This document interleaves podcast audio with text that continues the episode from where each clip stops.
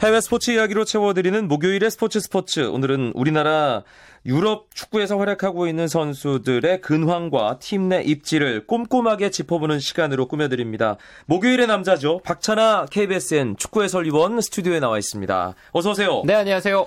우리나라 유럽파 선수들 2013-2014 시즌 초반 전체적으로 좀 불안불안한 시간을 보내고 있다 이런 느낌이 듭니다. 그나마 박지성 선수가 친정격인 네덜란드 리그 PSV 에인토벤으로 가서 간간히 골 소식도 전해주고 지난 시즌보다 확실히 어, 좋은 활약을 펼치고 있어요. 네, 근래 들어서 유럽에 나가 있는 우리 선수들이 가장 좋은 시즌을 보낸 게 지난 시즌 후반기였던 것 같습니다. 대부분의 선수들이 경기도 많이 나오고 또 경기에서 중추적인 역할들을 많이 했었는데 2013-14 시즌 들어와서는 명함이 많이 엇갈리고 있는 추세거든요. 어, 말씀하신 대로 박지성 선수는 지난 시즌은 좋지 않았다가 이번 시즌에 굉장히 좋아진 어, 현재 상황이라고 할 수가 있겠는데 거두절미하고 박지성 선수가 경기에 나서고 있다는 것만으로도 굉장히 기쁜 시즌이 되는 것 같습니다. 어, 더구나 이번 시즌 리그 3경기 선발 출전 그리고 한 경기 교체로 투입되면서 4라운드, 7라운드 또 골을 기록을 했고요. 7라운드는 아약스와의 경기였습니다. 아약스전에서 4대 0으로 크게 이기는 또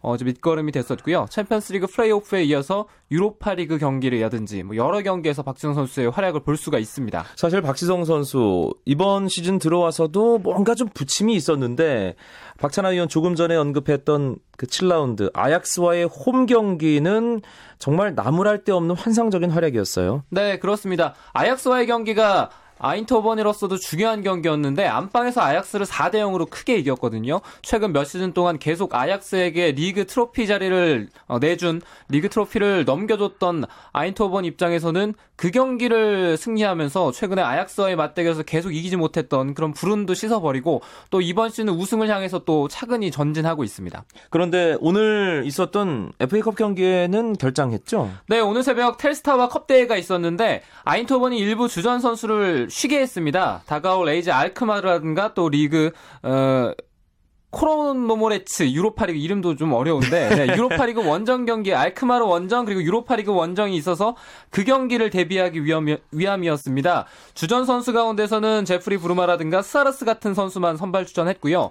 오른쪽에서 박지성 선수가 계속 로테이션으로 출전하고 있는 어, 요제프존이라든가 바칼리 같은 선수들은 모습을 보였습니다. 박지성 선수 팀 내 입지 뭐 걱정 안 해도 되는 거죠? 네, 예상했던 대로 이번 시즌에 아인트호벤으로 유니폼을 갈아입으면서 모든 경기에 박지성 선수가 다 투입된 때는 그런 완벽한 주전은 아닐 것이다. 그렇지만 항상 중요한 순간에 박지성 선수를 볼 수가 있고 또 어, 코코 감독이 박지성 선수를 중용할 것이다라는 의견이 있었는데 그 의견대로 박지성 선수가 그 모습 그대로 지금 가고 있습니다.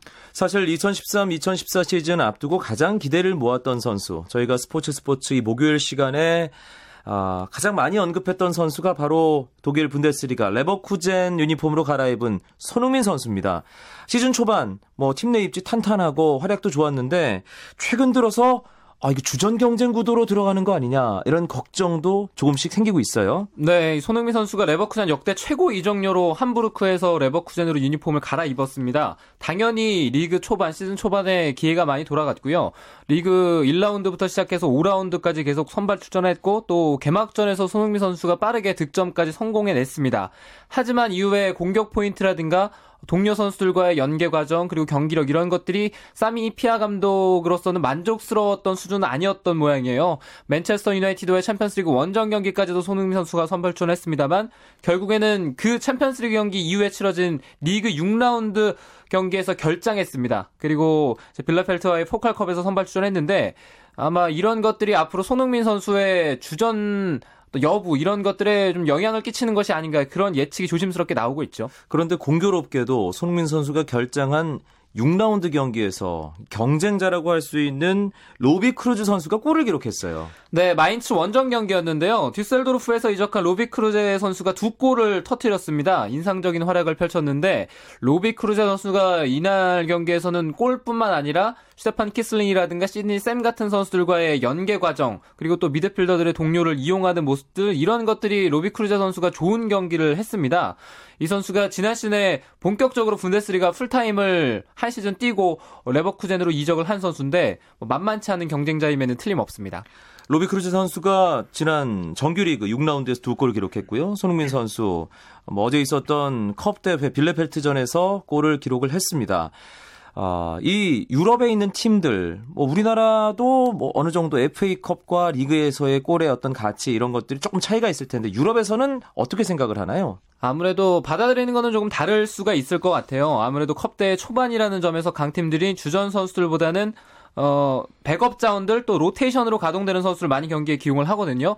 레버쿠젠도 빌레펠트와의 경기에서 벤더라든가 스파히치, 레노, 슈테판 라이나르츠 선수를 제외하면은 백업 선수라든가 또 로테이션 선수들을 많이 기용을 했습니다. 손흥민 선수가 6라운드 쉬었기 때문에 이날 경기 나왔는데 어, 아무래도 손흥민 선수가 골을 기록했다는 점은 그래도 또 히피아 감독으로서 아 손흥민 선수가 뭐 좋은 기량 가지고 있고 우리 팀에 좀 더 적응만 하면 되겠구나.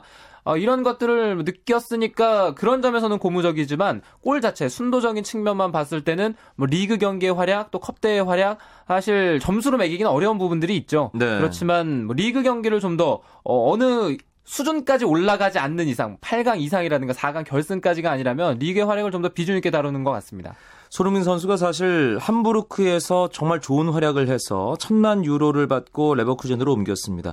워낙에 계속 탄탄대로를 달렸기 때문에 이렇게 조금 아 내가 좀 더 열심히 해야겠구나라는 동기부여가 되는 그런 상황도 나쁘지만은 않을 것 같다는 생각이 듭니다. 워낙 또 젊은 선수잖아요. 네, 손흥민 선수도 함부르크에서 레버쿠젠으로 이적하면서 본인이 모든 경기에 선발 출전할 것이다 이런 생각은 안 했을 것 같아요. 그러니까 이런 상황들을 본인이 좀 즐긴다면은 오히려 편안한 상태가 될 수가 있고요. 물론 손흥민 선수가 벤치에 앉아 있는 시간이 길어지게 되면은 그때는 어, 상황이 많이 달라질 수가 있겠지만 지금 자체를 놓고 봤을 때는 크루제 선수가 일정 부분 나오고 또 손흥민 선수가 투입이 되고 만약에 시즌 샘 선수가 쉬는 날에는 크루제 선수가 반대편으로 가고 손흥민 선수가 뛰게 된다거나 이런 또 다양한 변화가 있기 때문에요.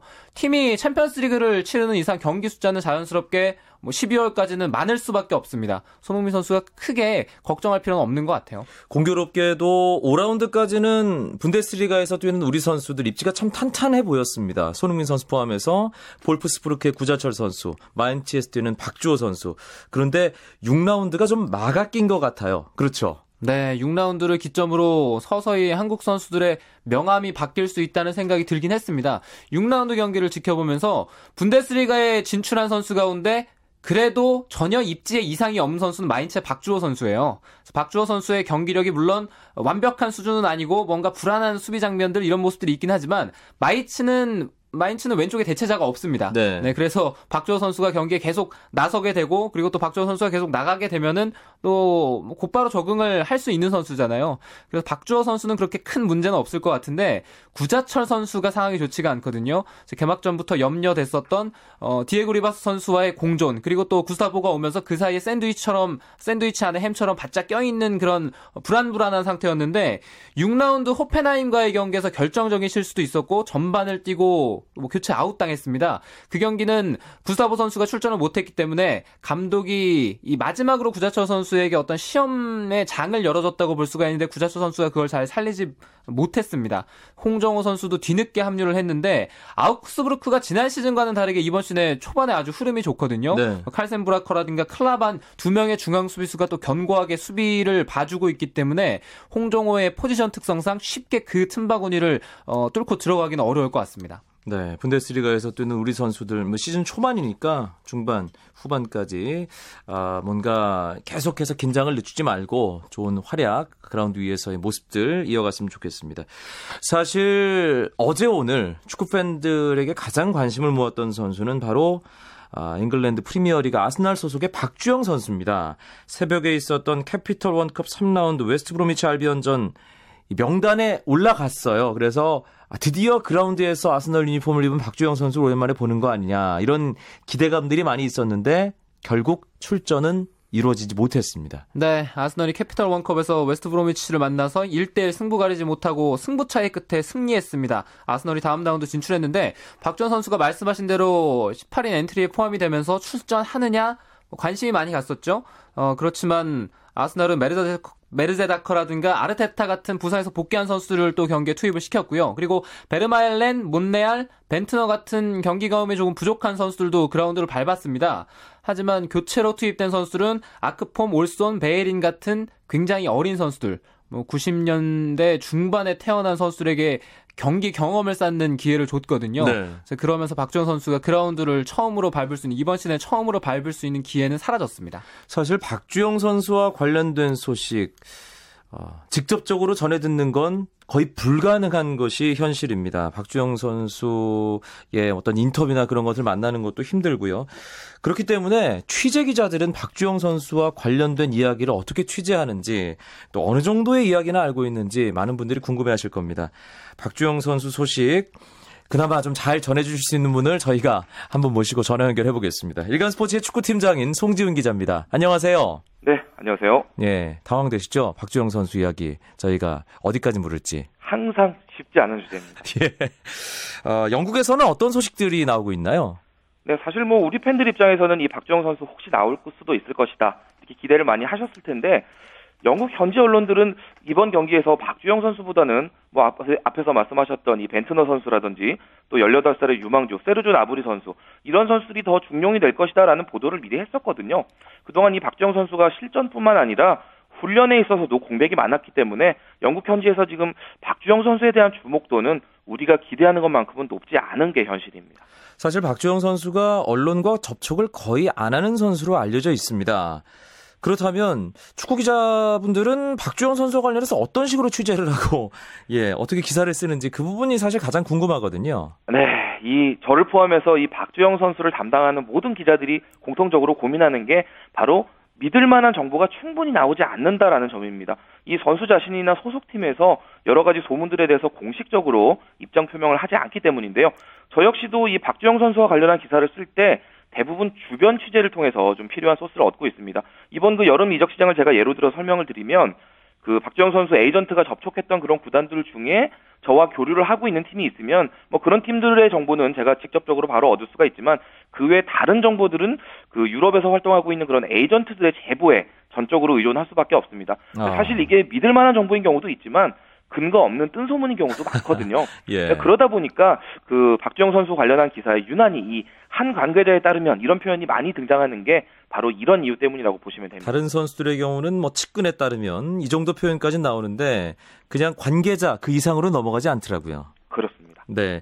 박주영 선수 거취와 관련해서도 이런저런 이야기들 많이 나오던데요. 일단 지난 여름 이적 시장 얘기도 많고 어, 또 겨울 이적 시장에서 뭔가 노려봐야 하지 않느냐 이런 이야기들도 있고요. 송재훈 기자가 뭐 얘기해 주실 수 있는 만 있을 만한 부분 어떤 걸까요? 네, 뭐 그동안 보도도 많이 됐지만요. 이 여름 이적 시장 중에 박주영 선수의 에이전트가 뭐 독일 분데스리가라든지 잉글랜드 프리미어리그, 챔피언십, 또 프랑스 리그 안까지 아주 다양한 나라의 팀들과 활발하게 접촉을 했습니다. 또 일본 J리그도 실질적으로 어떤 그런 교류가 있었던 것도 맞는데요. 결과적으로 모두 결렬이 됐습니다. 네. 이 아스널에서 박주영 선수를 자유계약으로 풀어줄 것이다라는 보도도 나왔었는데 실제로 그런 이야기가 논의가 됐던 건 맞습니다. 하지만 이 박주영 선수를 구단에서 아무 조건 없이 풀어준다는 그런 내용은 아니었고요. 네. 여러 가지 드러나지 않은 그런 옵션 조항들이 걸려 있었던 걸로 지금 저도 확인을 하고 있거든요. 이런 부분들이 바로 박주영 선수가 이제 이적 협상을 하는 과정에 걸림돌이 된 걸로 보이는데요. 박주영 선수는 일단 올 시즌에 팀에 남아서 주전 경쟁을 해보고 겨울 이적 시장에 다시 한번 이적을 추진하겠다 이렇게 가닥을 잡은 상태입니다. 송지훈 기자. 네. 홍명보 감독과 직접 연락이 닿는 몇 안 되는 기자로 알고 있는데 홍 감독 통해서 뭐 들은 얘기 따로 없습니까? 그 이번에 홍명보 감독이 사실 박주영 선수를 만나러 영국에 가기 전에 그 영국 출장을 가기 전에 박주영 선수가 그렇게 생각했던 것만큼 힘든 상황은 아니라고 들었다라고 얘기를 했었습니다. 근데 다녀와서는 말이 바뀌었죠. 네. 그 박주영 선수가 예상했던 것보다 더 힘든 상황을 보내고 있다. 이렇게 얘기를 했는데 그게 과연 어떤 의미인지 저도 이제 나름대로 궁금해서 많이 좀 취재를 해봤는데요.